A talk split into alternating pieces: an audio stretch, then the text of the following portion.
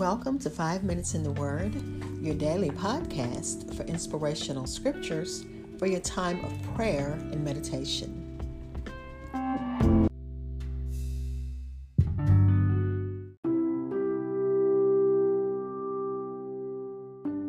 I'm sharing Psalm number 104 in its entirety, but a brief prayer. Lord, sanctify your word. Let someone receive a blessing just for, for listening, just from listening. Bless the hearer and the reader, as our deacons always say. In Jesus' name, amen.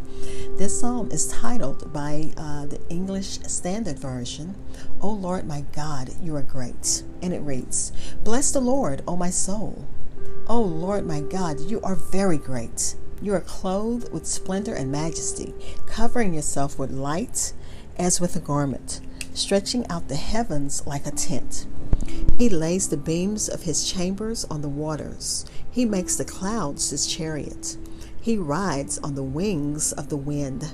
He makes his messengers winds, his ministers a flaming fire. He set the earth on its foundation so it should never be moved. He, you covered it with the deep as with a garment. The waters stood above the mountains. At your rebuke, they fled. At the sound of your thunder, they took to flight. The mountains rose, the valleys sank down to the place that you appointed for them. You set a boundary that they may not pass, so that they might not again cover the earth. You make springs gush forth in the valleys. They flow between the hills.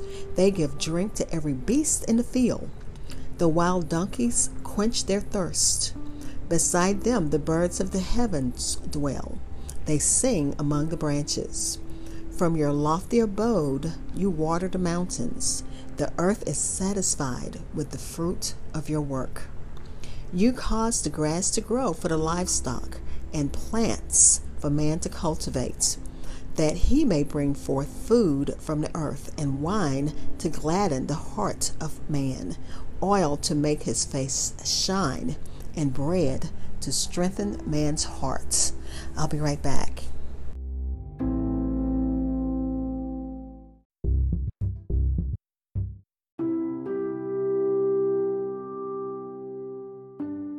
Continuing with verse number 16.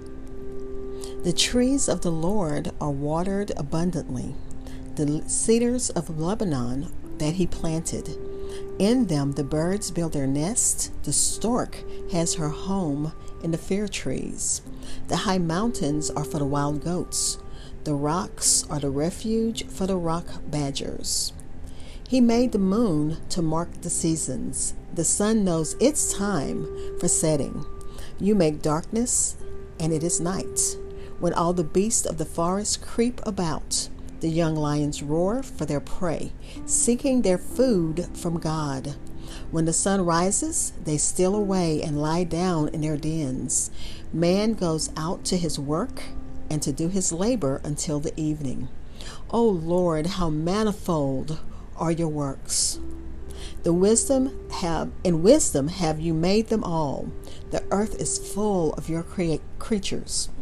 Here is the sea, great and wide, with teams of creatures innumerable, living things both great and small.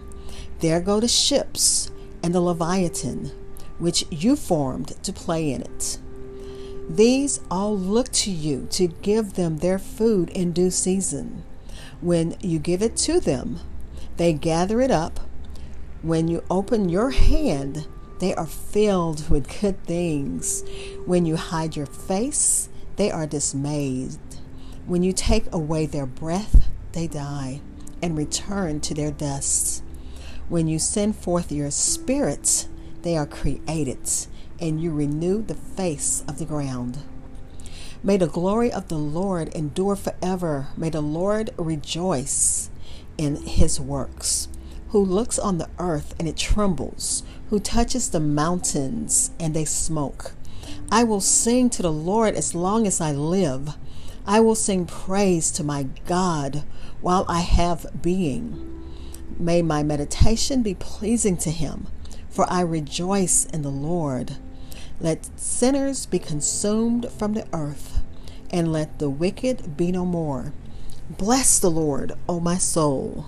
Praise the Lord. And this again is Psalm 104 in its entirety, and it's titled Lord of All Creations. And this poem cont- contains the complete cosmos sea and land, cloud and sunlight, plant and animal, light and darkness, life and death. And we praise God. We do praise Him. Be blessed.